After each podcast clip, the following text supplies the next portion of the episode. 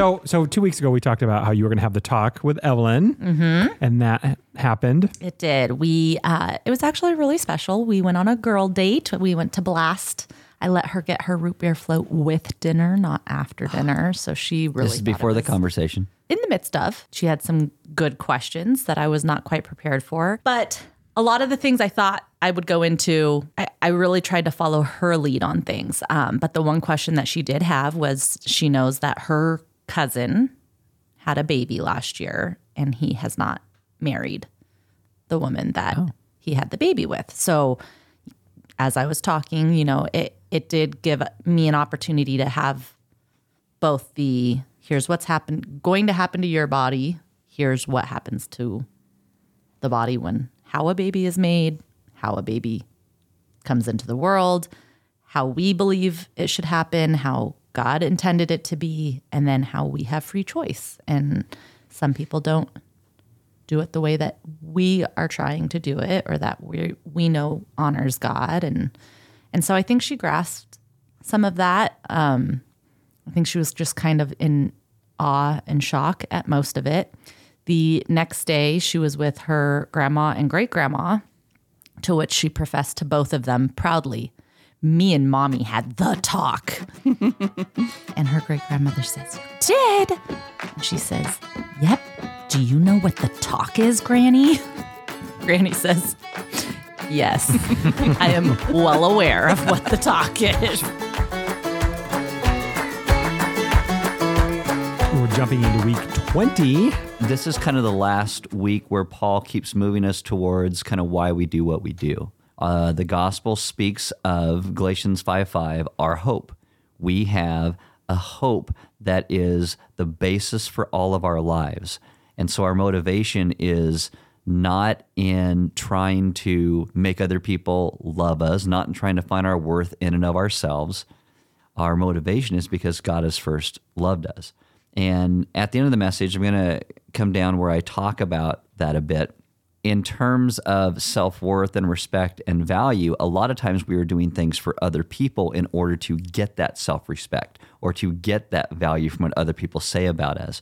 But that means we are only doing the things we do in a selfish way. It's only for ourselves when we get back. And only by understanding the gospel will we ever do things for God Himself. That I have been saved.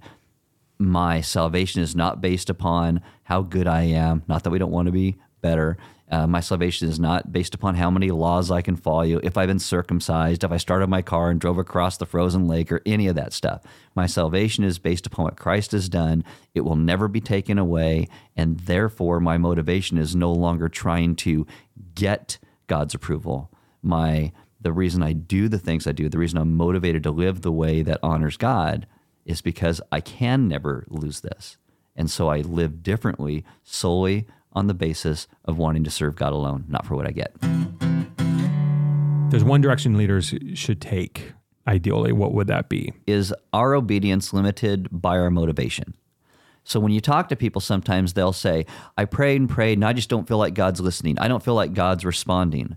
Well, in one sense, that means we are only praying to try and get a response from God, meaning it's a selfish way to pray. I expect this thing back mm. from you. I don't feel this thing. And sometimes people say, well, I'm going to stop praying or I'm going to stop living this way because I thought if I lived the way God called me to, my life would go better. Things would work out, but it didn't. So I'm going to stop doing this. I'm going to try something else. That means that all of those things that we were doing were only for selfish motives. They weren't for the motive of understanding our salvation is found in Christ first. And so maybe a good place to go and ask people is, you know, is your motivation limited by God's response to you? Does God have to respond to you in a particular way in order for you to continue to serve, love, and glorify Him? And how do you help people process through that? Because that's a pretty deep, self reflective. People have to be like to have an honest assessment, right? To be able to answer that question. So, how, how would you help someone kind of process through this question? Before, I think the first thing you want to do with something like this is maybe you would send out that question and maybe a recap of what that looks like a bit so people can be thinking Ahead about of it time. ahead of time and then say we're going to talk about that this week. So please be thinking about it. I think any time you move toward the heart, you refuse to just take the the external behaviors at face value and you really are like diving deeper into the motivation because sometimes people may not be able to recognize, oh yeah, my mm-hmm. motivation is a godly one or no, it's selfish. I think you need to do some work to help draw that out and asking about desires or expectations or hopes, you know, all of those like deeper questions help people, I think, to become more aware of really what's going on at the heart level. And that's where you see where is the motivation.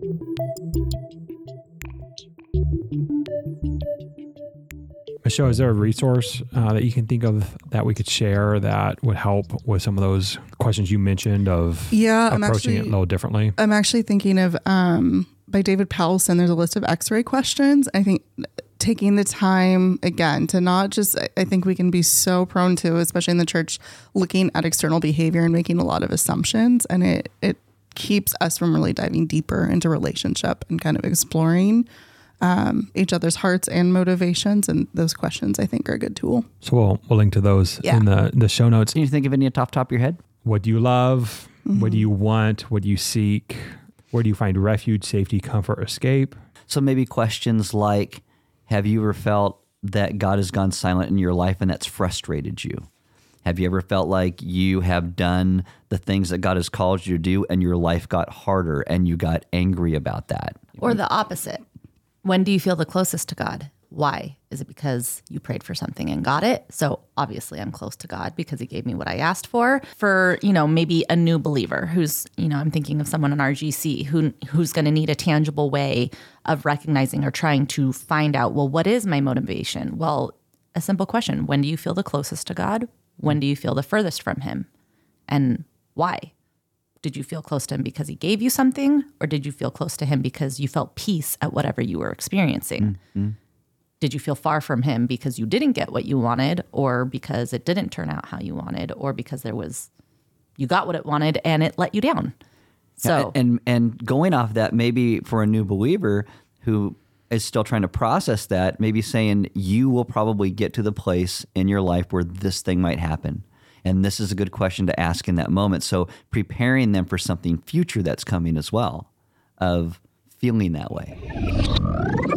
So if there are people that we're leading, whether it's notes night or over coffee or something that that you can get to a place to identify these areas. Well, the next question: Where do you need to repent of wrong motivation, return to the hope of the gospel? How do you lead people in that that repentance?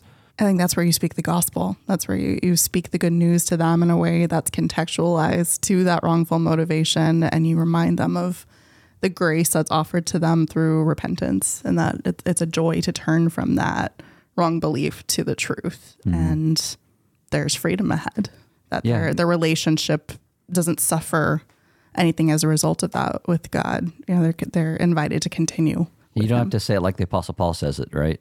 That why would you make this moronic trade? Who bewitched you? What has bewitched you you? bunch of dummies.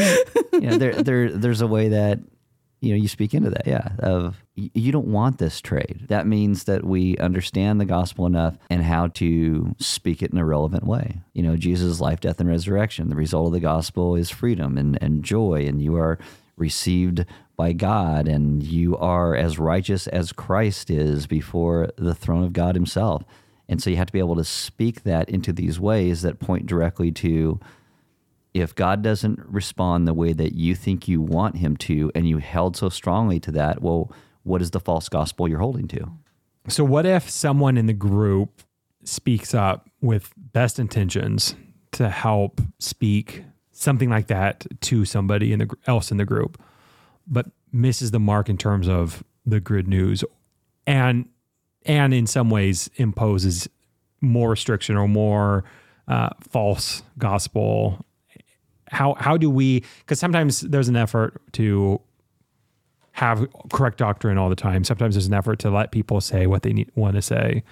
So what's that? What's that tool that you use to um, help shape correct uh, false gospel in in the room? I would go about that gently and I would name the intent of the person. Like I understand that you're you're trying to help or I can see your point.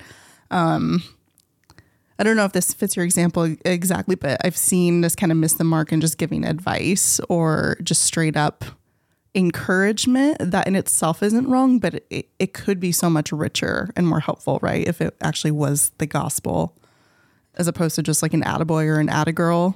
You know, like, oh, you're mm-hmm. so amazing. You know, they mm-hmm. they don't understand how great that kind of thing. Expanding on that and modeling, like, okay, those things aren't mutually exclusive, but here's the real here's the real f- where freedom's to be found. Mm-hmm. Good news. It's not so much in that. It's what Jesus has already done for you. Hmm. legalism really is outward oriented in the sense of you do these things and it's like yeah i do these things. I can do it. It can almost give you a false sense of an internal pride. I'm good enough to figure out and do these things through my own willpower.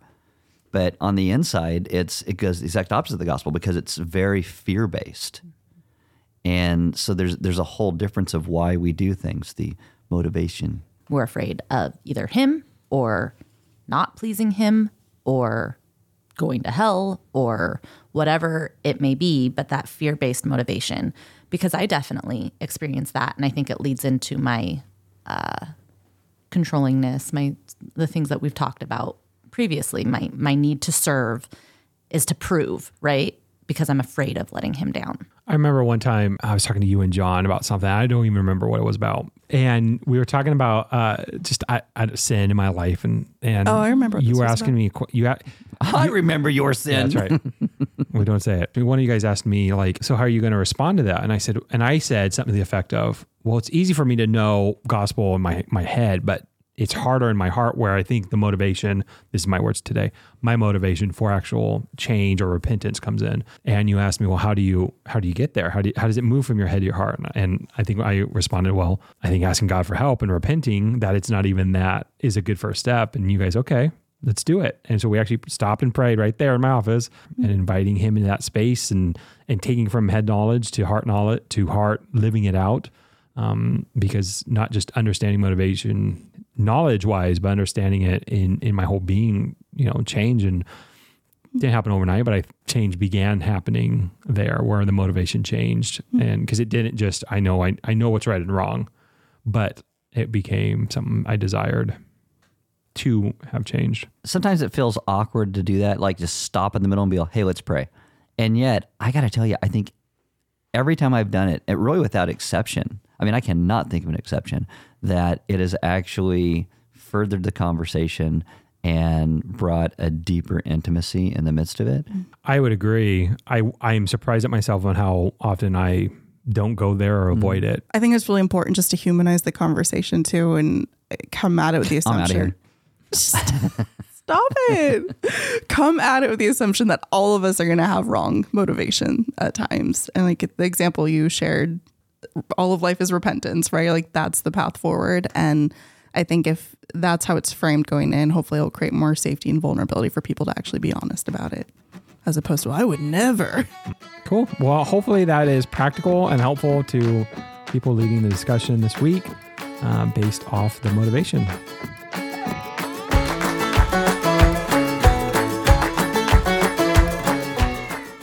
I concur.